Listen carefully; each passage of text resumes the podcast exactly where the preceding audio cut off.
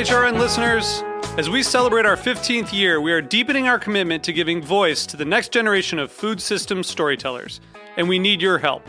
Our internship and fellowship programs help activate new possibilities for underrepresented and underestimated young people through experiential journalism, audio engineering, and production training.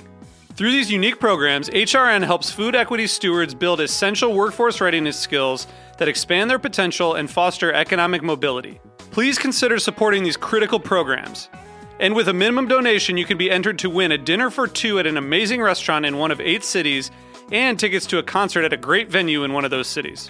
We have incredible partners across the country who have donated, as they also share our passion for helping to educate the next generation of food systems storytellers. Check out heritageradionetwork.org slash 15 to donate and enter to win today. That's heritageradionetwork.org slash 15 to donate and enter to win today. And make sure you donate before March 31st. Thank you.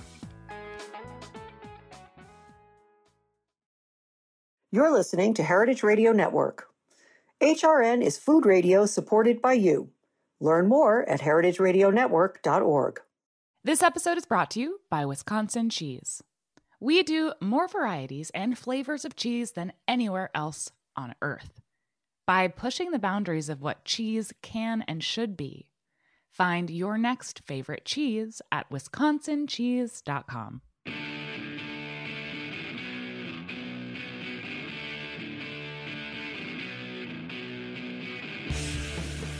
This is What Doesn't Kill You Food Industry Insights. I'm your host, Katy Keiffer.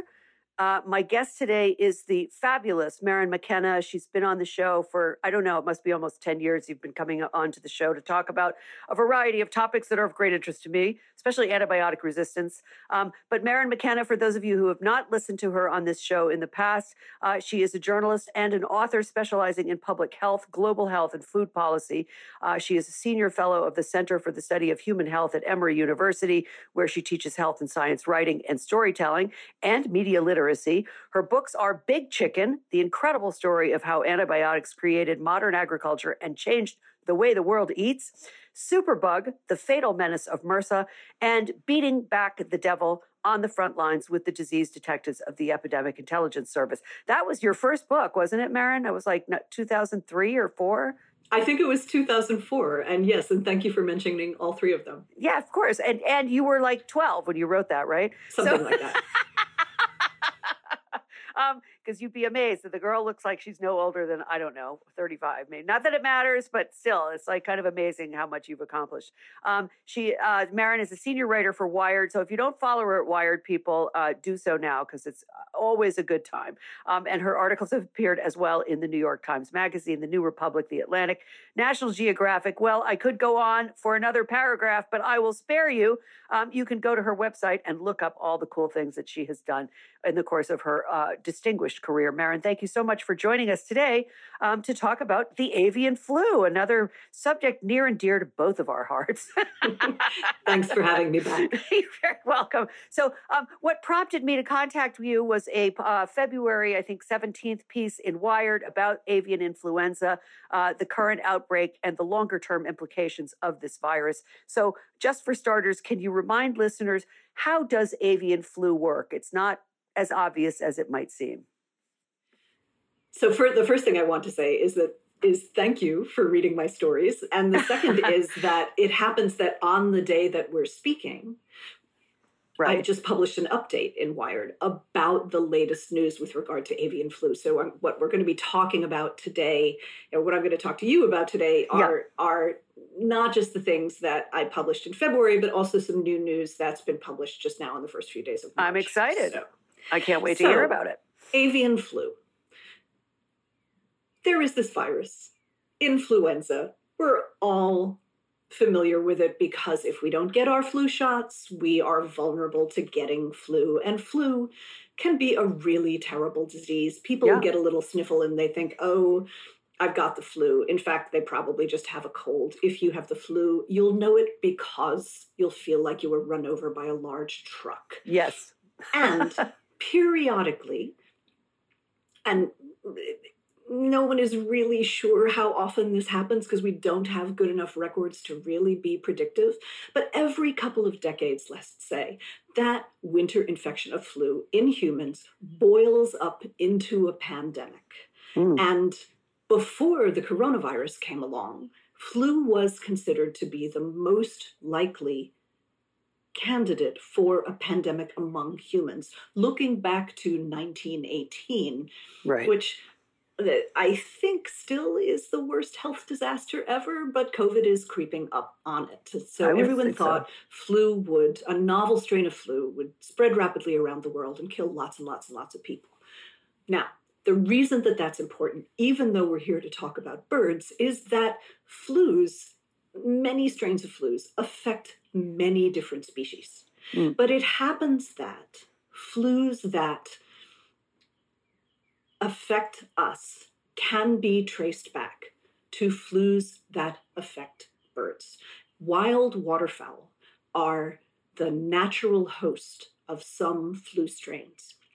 And for people who are old like me, they might remember that a, a novel flu strain jumped from birds into humans in Hong Kong in 1997.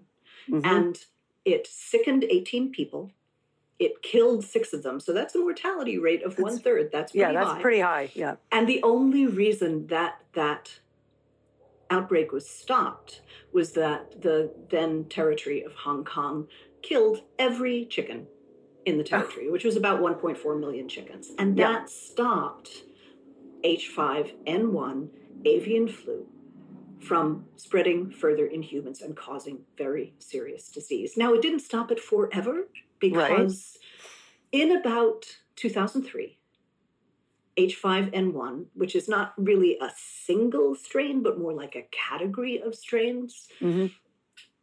arose again in North Vietnam and began spreading around the world. And periodically since then, it has been both infecting birds and also jumping into humans. And to this point, and we're now more than 20 years out, yeah about 850 people have been in, known to be infected with H5N1 avian flu spread from a bird, and a little more than half of them have died. So, mm. again, small numbers, high mortality rate. Yeah. Something that would be very concerning if it kept going, not just from bird to human, but from human to human to human. So that's and that's the big scare, right? That's, that's what people scare. are worried about. And, and that's why a lot of people care about flu is that sort of monster under the bed in the background that someday right. a pandemic might arise.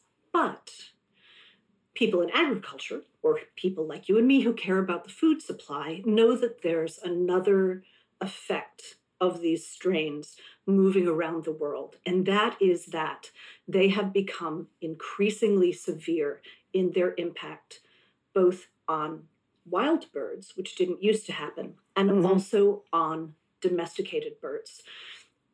Various kinds of chickens, turkeys, ducks. Right. And here in the US, since January a year ago, a highly pathogenic very dangerous, fast moving, extremely uh, illness making form of H5N1 avian flu has been spreading across the country and just decimating poultry flocks. Right. And also species of wild birds. The ornithologists that I spoke to for the story that published this morning are incredibly concerned about the impact on wild bird populations, which is something that is much harder to to measure than if you have an entire house of chickens that are confined and you can see that they're all taken out by the flu. People right. are starting to talk about a second silent spring. That's how severe the species loss is. Wow. Because typically, let's go back for a second.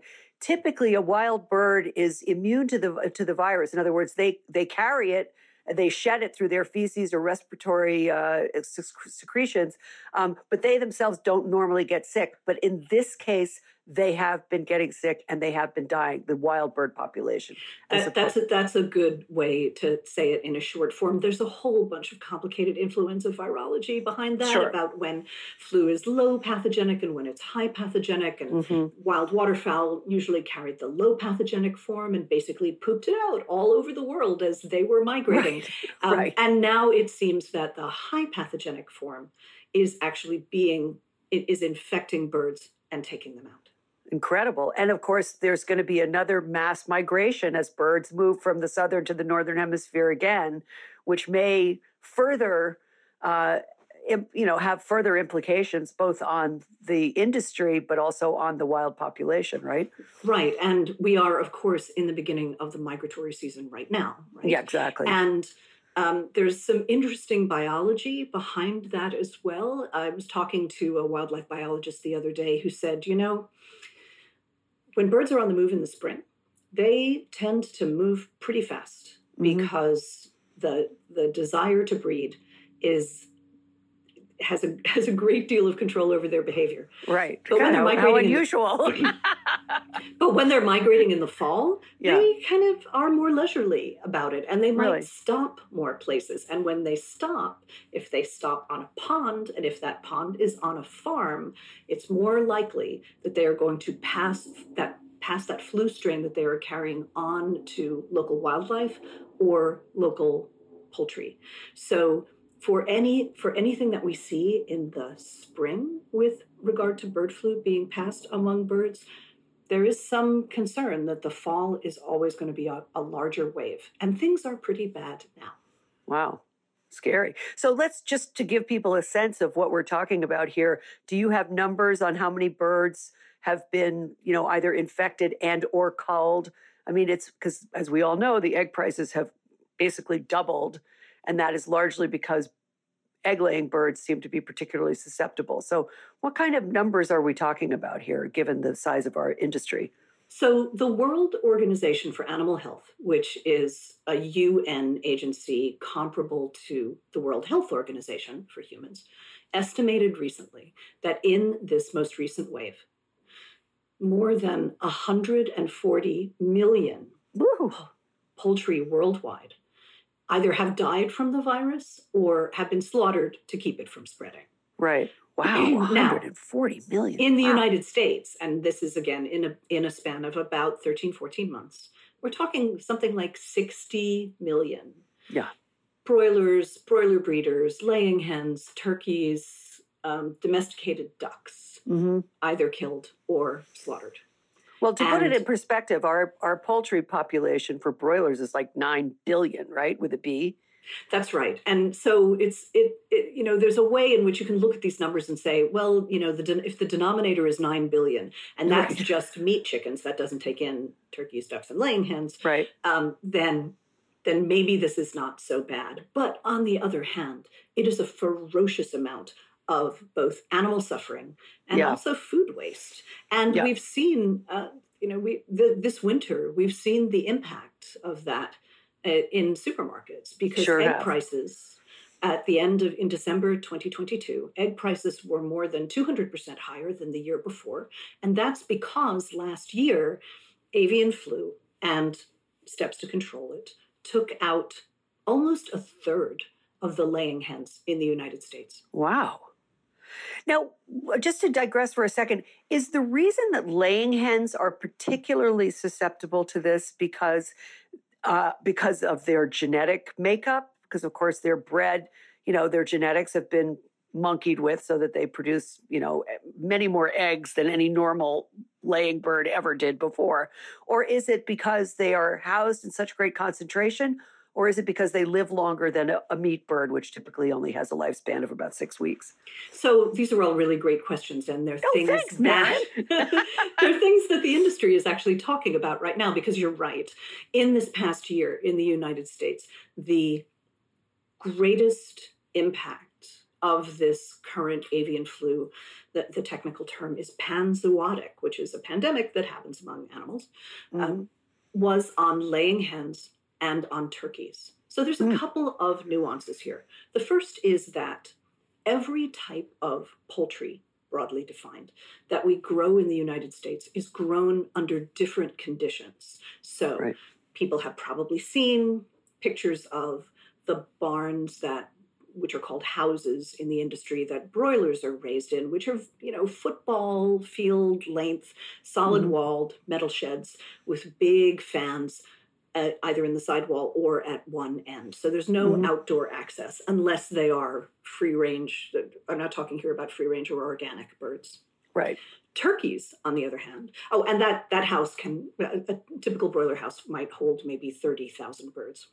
hmm That's right. Turkeys in the United States are not raised in solid walled barns. They are raised in what are called curtain barns, which is something like a half wall with Uh-huh. Sealed mesh curtains that come down from the roof. And there are smaller numbers of turkeys. It's not tens of thousands, but it might be thousands in a, a turkey hmm house. Laying hens, on the other hand, their houses are enormous. And on a laying hen property, a large laying hen property, such as Mm. exists in Iowa, there can be millions Oh. birds on a single property. Now, that might be a couple of houses. It's not necessarily that 5 million birds are going to be in a single building, but they are there Right. in incredible concentrations. So that's one thing. So, so you can imagine that with those different styles of houses and those different concentrations of birds, both the demands on biosecurity, on keeping, doing the things that keep a virus out of your property or out of your barns, are going to be different depending on whether a sparrow can get in or whether Right. there are a thousand birds versus a million birds. So that's one thing. Yep. The second thing is that kind of inherent in that the, that the design of the industry in which different different species or different varieties of birds are housed in, and grown in different ways is that as you said they also live for different amounts of time now the classic broiler that we all eat the the meat chicken Yep. is mostly slaughtered by 42 days old right, so they're not around very long to Right. to be uh, infected with something. just the the probability it's it certainly exists there, but they're just not going to be around that long. Right. Turkeys take about six months to get to market weight. Uh huh. Again, these these are sort of I'm, I'm talking here about kind of standard commodity Yeah. Your butterball. varieties, Right. not not um, heritage birds, not the kind of, of birds that are grown organic or free range. Those literally can be different varieties of poultry with Yeah, different metabolic demands and different appearance and so forth. Now, laying hens, whether it's a hen that's laying eggs for market or a hen that's laying the eggs that are going to become the broilers, those are called broiler breeders. Um, you can't you can't really get a hen to lay an egg before it's about 26 weeks old. Uh huh. And then their laying life is 30 to 50 weeks. So Wow. we're talking about a bird that lives a year and a half. Right. And it happens that over the past year, turkeys on the one hand and laying hens on the other hand, which both live longer than broilers, seem to have been hit the hardest. Now this may have been this may be artifactual because on the one hand, layers are in barns in those enormous concentrations. So once a virus gets in, it can really get going. Yeah. And on the other hand, turkeys are kind of well known in the industry for not having very robust immune systems. And so it may be that they are uniquely vulnerable, in addition to being grown in barns that are possibly more difficult to make fully biosecure. Mhm. But the, the, the so so bubbling under this vast concern about the advance of bird flu is the question of are the ways that this very large industry has historically grown all these animals that represent protein do those do those still work? Or do they have to change things in various ways? And there is a, a segment of critics of the industry and i wrote about this about a month ago who are saying look we know you've tried your best but you ought to be able to see by now that biosecurity is just not going to work for you anymore that Right. you cannot make your properties secure enough against a virus to protect your birds unless you make them so sealed that you start to bump up against animal welfare. Now, even in the broiler industry, animal welfare has been getting better. There are certain Mhm. companies like Perdue that actually have been working on things like reducing the amount of antibiotics that they give their birds and giving the birds natural light and giving them enrichment so they can exercise mm-hmm. and things like that but you know if the the most the way to keep a bird safe is to grow it in as sealed and sterile a situation as possible mm-hmm. you can see how that would would militate against like giving them some bales of hay to jump on or oh sure. or making sure that they've got got more fresh air. So there's a lot of conflicts in uh, a lot of competing factors that are making this very difficult to tackle. Yeah absolutely. Uh, i mean it can't just be it really does make you well anyway we'll go on but it does it absolutely it does beg the question of you know breaking up uh, this system into at least smaller units so that you don't have to slaughter, you know, 500,000 birds at a go because you're, you know, housing them in barns where there are 20 or 50,000 at a time. So I don't know. Mm, I'm not an expert, but, you know, that just seems like a basic concept there. But uh, boy, they, well, what is it? Co- what, what, what kind of costs are we talking about here? What kind of economic losses? Just to put that into the mix of why we maybe need to switch up the way we grow poultry in this country. But do you have any figures, Maryn, about like what is a contract farmer who loses his, you know, entire okay, say you pointed out before the show that that an egg laying bird is not the is that system is not the same as the contract growers that I talk about a lot on this show uh, who grow lay, uh, meat birds. So laying birds are typically owned by the big company. Say it's Cal-Maine, I think, is the biggest egg producer in the country. Um, so what kind of losses are they sustaining um, when they have to cull, you know, 68 million birds?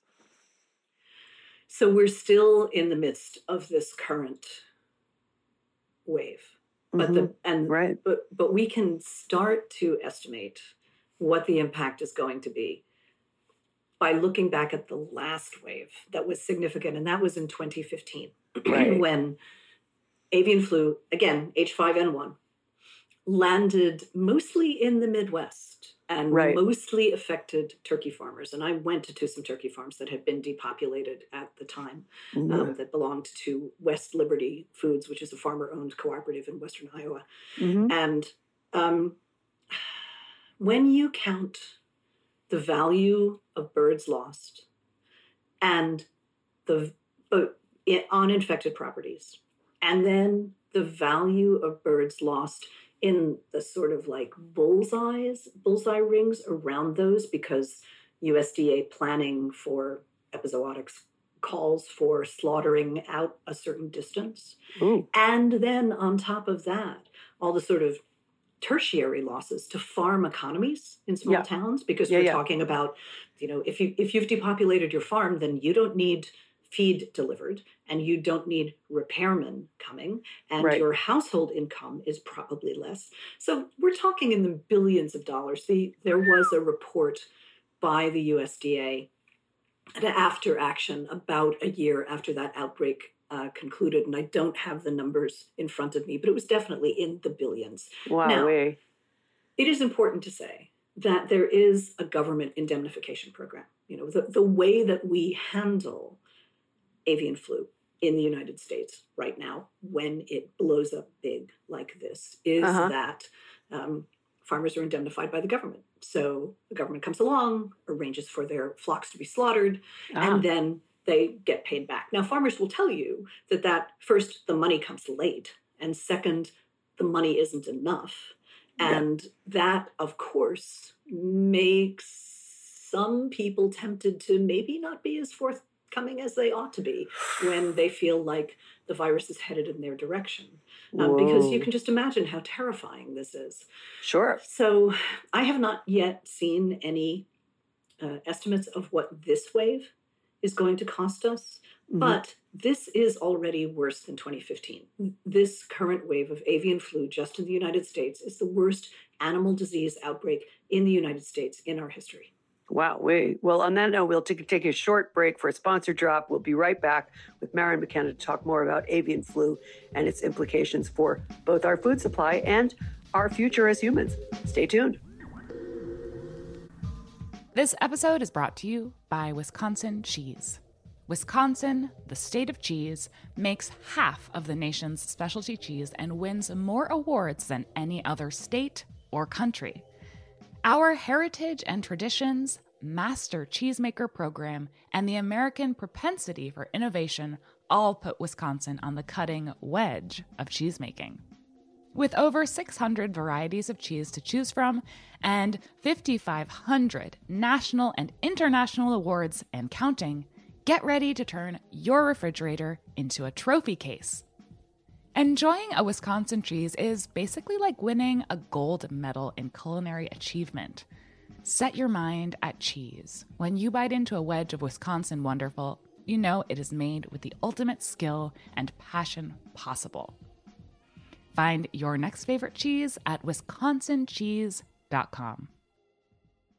So, Maryn, this is our worst avian flu outbreak. It outdoes our last one.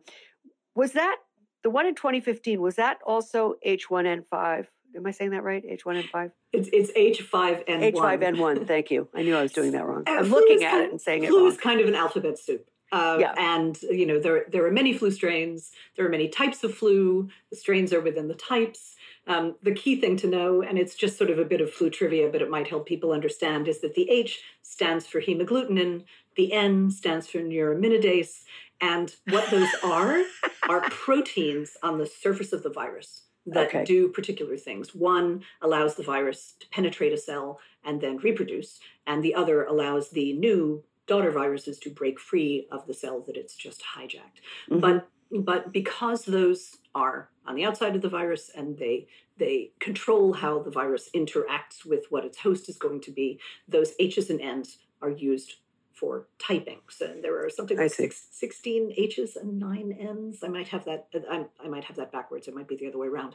Anyway, there are lots and lots of flus. But Right. H5N1, that broad category within which there are many clades of flus, has been the bad actor ever since 1997. Though what we are dealing with now is not the exact same virus as in 1997, because flu is unbelievably restless and promiscuous, and it just mutates nonstop, which is why humans have to get flu shots every year, is because the flu Right. that comes around every year has changed a bit. And that's also true for avian flu. And Right. that's important because there's a lot of debate in the veterinary world and the protein world about should we be responding in a different way? And the US government started to support, after 2015, some explorations of whether it would be possible to vaccinate birds against flu. And there are Right. some candidate vaccines stockpiled from 2016. But Uh-huh. because flu is so restlessly mutating, there's no guarantee that those vaccines from 2015, 2016 would still work today. That's a subset of the enormous discussion about whether to vaccinate birds at all, which you might want to talk about.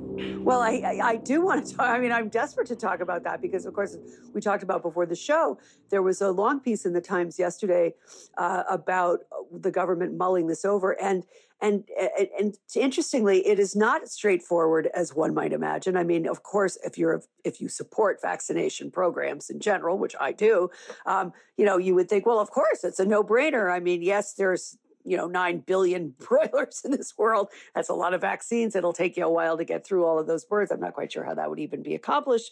Um, but uh, there are surprisingly uh, loud uh, voices of dissent, including the Natural uh, Poultry Producers Council, which is very anti vaccination uh, for reasons of trade. And I wondered if you could talk for a second about that aspect of why um, a vaccine program might not be the best road to take.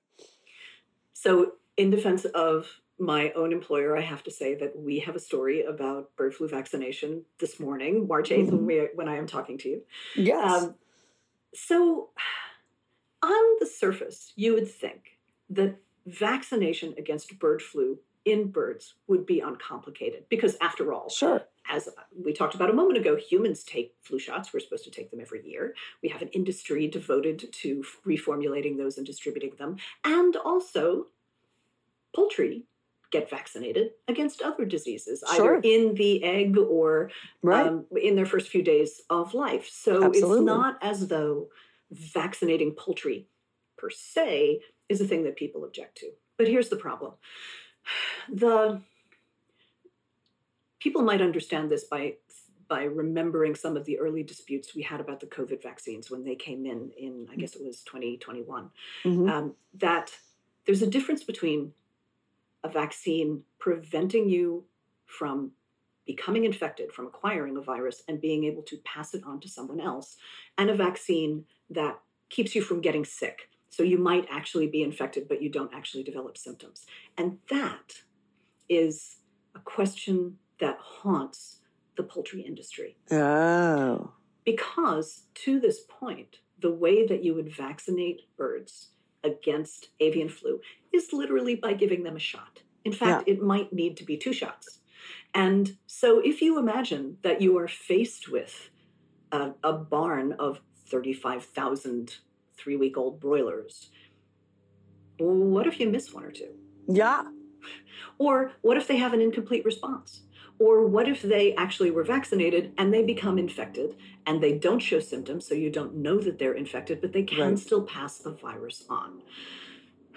Because of this possibility that vaccination might not be 100%, and it might be possible either to keep allowing transmission or to hide within a vaccinated flock birds that are not vaccinated, hmm all around the world, the big poultry producing companies have been extremely reluctant to accept vaccinated birds in trade. And we have enormous vac- uh, um, broiler trade in the United Oh, yeah. States. It's billions of dollars. Oh, yeah. Now, um, there are countries that are bigger than us. Brazil also doesn't vaccinate. China does. China has been vaccinating its poultry for a couple of years. Really? But it's a question of who is going to allow vaccinated birds across their borders? Who is going to take them in trade? And, and, and at the moment, no one is willing to be the first country that steps forward. And in fact, I will say that that the uh, ex, no, no one in the poultry industry will talk about this on the record at the moment, but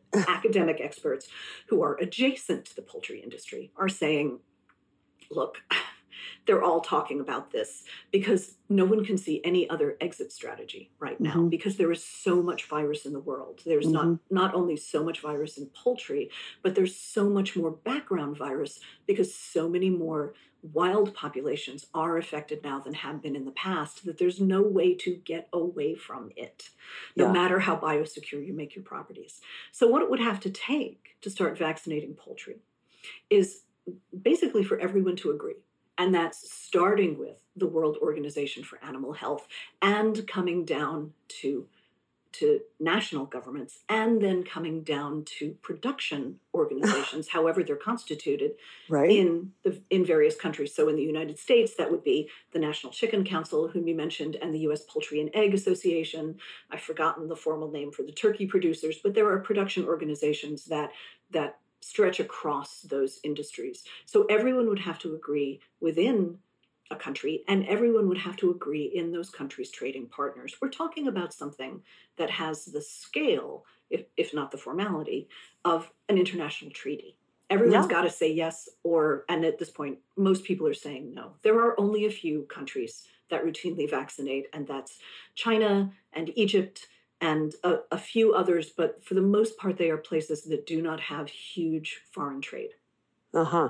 Wow, fascinating. I mean, this, it's just, you know, there's never any simple answer to any problem, is there? Especially when it comes to agriculture.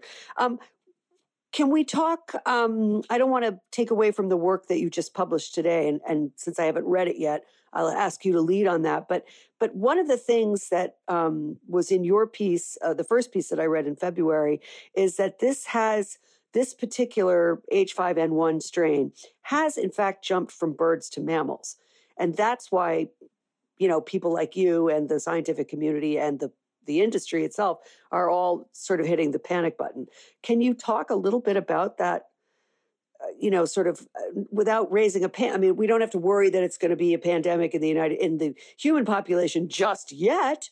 Um, but as we've been discussing, viruses evolve. So, what are we looking at here with that, uh, you know, with that in mind? And how is the CDC preparing for that? So I talked a couple of minutes ago about how flu is this just enormous thing, right? And there are Yeah. flus that affect many different species. And many of those individual flu strains are uniquely adapted to their species. So they make a certain species sick, but they don't make another species sick. They make a bird sick, but not a mammal sick. And they make a Mhm. dolphin sick, but not a pig sick. But there are certain the, the certain types of flu that seem to be better at crossing the species barrier, and that are those are flus that affect birds and flus that affect pigs. And that has to do with the biology of the birds and the biology of the pigs and the biology of us that make us all vulnerable to each other's flu strains. Right. And in that catastrophic first outbreak of avian flu H5N1 in Hong Kong in 1997, that was the first time that that particular strain had jumped from birds to humans. That's why it looked alarming. Mhm. But what you what is most worrisome is not that a flu strain just jumps the species barrier like, you know, a bowling ball accidentally popping into the next lane. Right. it's that the bowling ball keeps going across all the lanes. That Uh, yeah. a hell of a throw. Um, so if a if a flu strain not just jumps but then adapts in its restless mutation to its new host, whatever that new species is, and becomes more efficient at affecting that new host, and then being able to be passed on to other members of that new species, that's when things start to get worrisome. So here we have a, a fundamentally avian flu that, to this point, has jumped into humans 850 plus times, killed about Mhm. half of them. But almost all of those infections have been just bird to human, and then it stopped. Was sort of a dead end. It, the flu did not evolve enough within that person to gain the ability to infect another human being and to keep going and keep going and keep going. That would be the the signal that that something really nasty nasty like the beginning of a pandemic might be starting. Yeah. But in between birds and us are other mammals. Sure. And so this category of flu, H5N1, this strain effectively, but it has clades within it, has been infecting more and more mammals. And not just like a single mammal, but large amounts of mammals. So the big, um, the, the, the very worrisome signals in the past couple of months have been that in January, on the coast of Peru, more than 600 sea lions were found dead of H5N1 Oh, my. flu. So that it is unlikely that I mean it's possible, but it's unlikely that migrating birds individually infected every single sea lion in that colony. What is more likely is that the flu got into them and then evolved enough to for them to infect each other. Similarly, H5N1 uh, last fall, but this was just made public last month, invaded a farm where minks were being grown for fur in Spain. Right. Now, that might ring a bell to people because mink farms were also a problem in COVID. It turned out Yes. that, that SARS CoV 2 was particularly good at infecting minks. And so, both wild, both farmed minks, and then spreading into wild minks, like really worrisome that SARS CoV 2 is very good at finding alternate hosts. But to Mhm. return to flu, H5N1 flu got into this mink farm. It was unclear whether the mink were only being infected by birds nearby or whether they were infecting each other. As a result, the entire farm was slaughtered, about 52,000 minks. Yeah. Now, what what what's going on in there as well is not just a mammal um, being infected by avian flu, but it's also a mammal that's being held in confinement, kind of analogous to the way that poultry are being held in confinement. Right. But the sea lions were free living. I mean, they were just like flopping out on the beach and catching fish and doing the things that sea lions do. And 600 But they love to snuggle up. I mean, I watch a sea, there's a seal colony right off the shore of where I live, and they snuggle up, man. Those guys are all piled together when they're taking a rest on the rocks. Yeah. So I can easily see how they would get be able to pass it from one to another. So to be very anthropomorphic, you can, and and to to give to give um, the virus like agency and intention, which it doesn't really have. But Yeah. it's sometimes hard not to anthropomorphize these things. You can kind of think of avian flu as like a a burglar who wants to get into your house.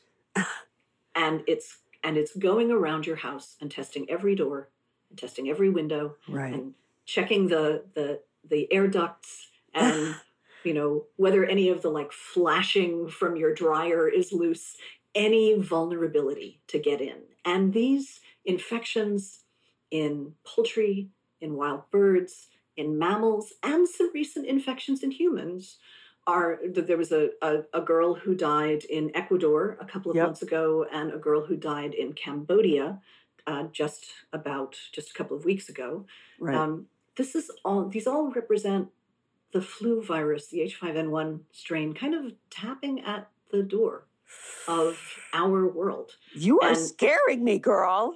Just just rattling rattling the doorknobs and checking the window locks. And Yeah. you know, someday one of those is gonna give way.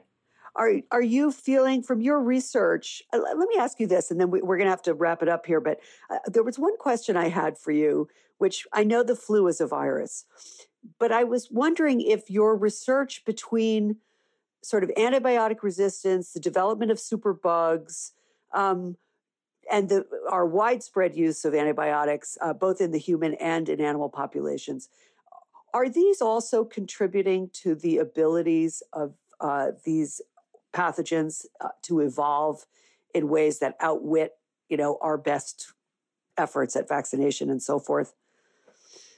Well, flu doesn't become resistant to um, To an antibiotic. vaccines But does it have an impact on the immune system that would allow uh, sort of better penetration by a virus?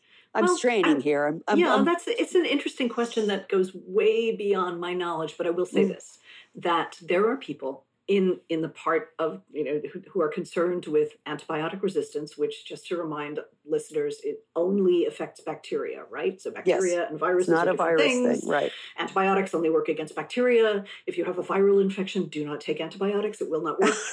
right. it may it may think that it, you may think that you feel better that's either placebo effect or maybe sort of a little sort of general kind of um, inflammation reducing effect but antibiotics will not make your flu better please do not take them right. but there are people who've been working on sort of the the meta picture of antibiotic use and antibiotic resistance for a long time Mhm. who keep pointing back to the fact that we do not we cannot separate ourselves from the microbial world.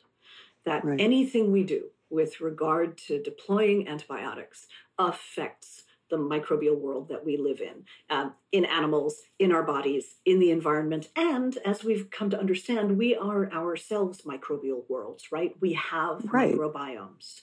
And when we take antibiotics we affect those. Now we affect them in some obvious ways like if you take certain antibiotics for you know a respiratory infection or something like that you might end up with diarrhea for a couple of days that's because the antibiotic nuked your gut microbiome for a few Right. days but increasingly as we deploy antibiotics we're doing things not only within our bodies but also on our bodies and to our environment in a way that is just changing the competence uh, the microbial competence of the world to deal with threats. Does that have an impact on how flu can affect populations? Is there something going on in the microbiomes of poultry that are affected by, that are vulnerable to flu? I don't think anybody has done that research. It's an interesting speculation, but we are way beyond my knowledge at this point.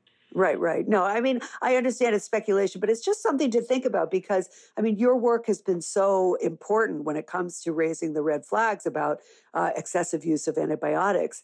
And, you know, the more we have learned about the impact on the microbiome, as you point out, um, you know, the more it makes me wonder. It's like, it's sort of the, um, I don't know, what is the analogy I'm looking for? Uh, it's the, you know, we're killing the goose that lays the gold, golden egg. I don't know. But we're, you know, we're sort of like, as we deplete the effectiveness of our antibiotics, we're also at the same time making ourselves, I think, so much more vulnerable to so much greater range of uh, possibilities for infection. Um, it just sort of makes sense to me that even though a virus and a bacteria are obviously a very different organism, uh, if you sort of reduce your overall ability to withstand those infections um, through these super bugs that are being created, as well as our sort of general depletion of our, our own defenses. Uh, it just makes sense to me that, you know, we become more and more vulnerable even to a virus despite its the lack of connection to antibiotic use. Um, and Maryn, is there anything else you wanted to say about the article you published today, since we didn't really get to review that thoroughly? So the one thing that I would say is that, and thanks for asking, is sure. that I really think that the discussion over whether poultry have to be vaccinated is going to heat up now because mm-hmm. as somebody in the industry said to me there is no other exit strategy. Yeah. And that is not a quick or calm discussion to right. be having. It's going to require some really fundamental examination of the the underpinnings of the poultry industry. But there's also a really interesting thing that happened um, almost 20 years ago, there was there were two back-to-back avian flu outbreaks in Italy that were very, very destructive to poultry. Mm-hmm. And in Italy, the, and they were caused, caused by wild birds, by a, a, particular migratory pattern that pooped out flu on poultry in Italy. Mm-hmm. And a very clever virologist there figured out a strategy to attach to vaccination that basically solved the problem that lies at the heart of the trade barriers, which is how do you tell if birds are silently infected or if they are vaccinated? Because right. if you vaccinate birds and then you go back and test them for surveillance to see if they've had an immune response, in the bird, the immune response to infection and the immune response to vaccination are going to look like the same thing. They're going to have antibodies mm. against flu either way. What this virologist figured out is that you can tweak the vaccine. You can actually switch the N in the H and N. This was not an H5N1 strain that was affecting Italy back 20 years ago. It was an H. They were H7s, H7N3 and H7N1, I think. Okay. Uh, you they switched the N. They tinkered with the, the vaccine strain in the lab before they concocted the vaccine. And then they administered the vaccine to chickens. And then when they went back and tested the chickens to see if they had an immune response, that switched out N showed up in the antibodies that the birds had. So it was like a ah. marker saying, "Yep, oh look, these birds are vaccinated. They would be safe to sell. They are not silently infected. They are not going to carry infection into trade networks." Right. This this strategy is called DIVA, which stands for differentiating infected and vaccinated. Uh, and I like it. so it kind of after the outbreaks were over in Italy. Um, things kind of went quiescent on this idea because the the huge expansion of H5N1 didn't really start until 2003. Uh-huh. And when it started, it started in countries like Vietnam that didn't have a lot of infrastructure or a lot of national funding that would create the kind of scientific backdrop that you'd need to make something like this work. Right. So this concept has just kind of languished. I but see all of a sudden people are starting to talk about it again. Now, it would require a lot of spinning up of um, particular sort of scientific infrastructure to do this, but it might be the sort of backdoor that allows vaccination to be instituted in the poultry industries, and that would that would allow vaccination to happen. It would keep trade networks open, and most importantly, from my point of view, if vaccination can be brought in, it will eliminate an enormous just incalculable amount of animal suffering because right. avian flu is a horrible disease in birds, oh. in poultry, and in wild birds. And um, the things that they do to poultry to kill them to keep avian flu from spreading that's not great either. Awful. I mean, they, the, yeah, pretty, pretty, pretty rugged. Yeah. The the American veterinary uh, community is at war within itself right now over some of these culling methods because yes, you have I've to kill them quickly otherwise the flu is going to just keep boiling up but killing animals quickly and killing them humanely those two things are hard to balance. And so if we could get vaccination in we'd, we'd save the protein we'd save the um, the trade networks we'd save the farm economies that are, yep. are, that surround all of this poultry growing and we'd prevent animal suffering as well. Right right. And let's also have the benefit that it will prevent the virus from continuing to mutate and mutate and mutate so that it then becomes, uh, you know, uh, adept at getting into our house. right? Absolutely correct. Yeah, yeah. Well, we have to leave it there, Maryn, but thank you so much. What an interesting discussion. I'm sorry we don't have more time for this. Um, uh, let people know where they can learn more about your work and read your latest articles. So I thank you for that. So um, they, people can always find me at marynmckenna.com. But at Wired, um, I actually have my own author page. And let me see what the exact, you can just Google me, I think. But I'm like wired.com slash author slash Maryn McKenna. And all of my stories are there. And as I look at it, there's an awful lot of bird flu stories on that right yeah, now. Yeah, so check it out, people, because it's something we all need to be paying attention to. This is major stuff for us. This is the food supply. So, you know, it behooves us all to, it's not something that's happening far away in Wisconsin. You know what I mean? It's like, this is right in our grocery stores, right on our plates. So, uh, worth, worth talking about, worth thinking about. Thank you so, so much today, Maryn. I really appreciate your time and I hope we'll be speaking again soon. I'll be keeping an eye on your page and we'll keep talking about the avian flu. So, well, thanks to my sponsors as always and to my listeners for tuning in. I appreciate your support each and every week, and we'll see you next time. So long for now.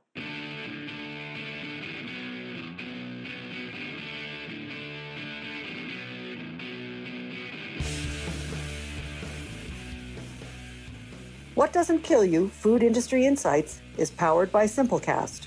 Thanks for listening to Heritage Radio Network, food radio supported by you.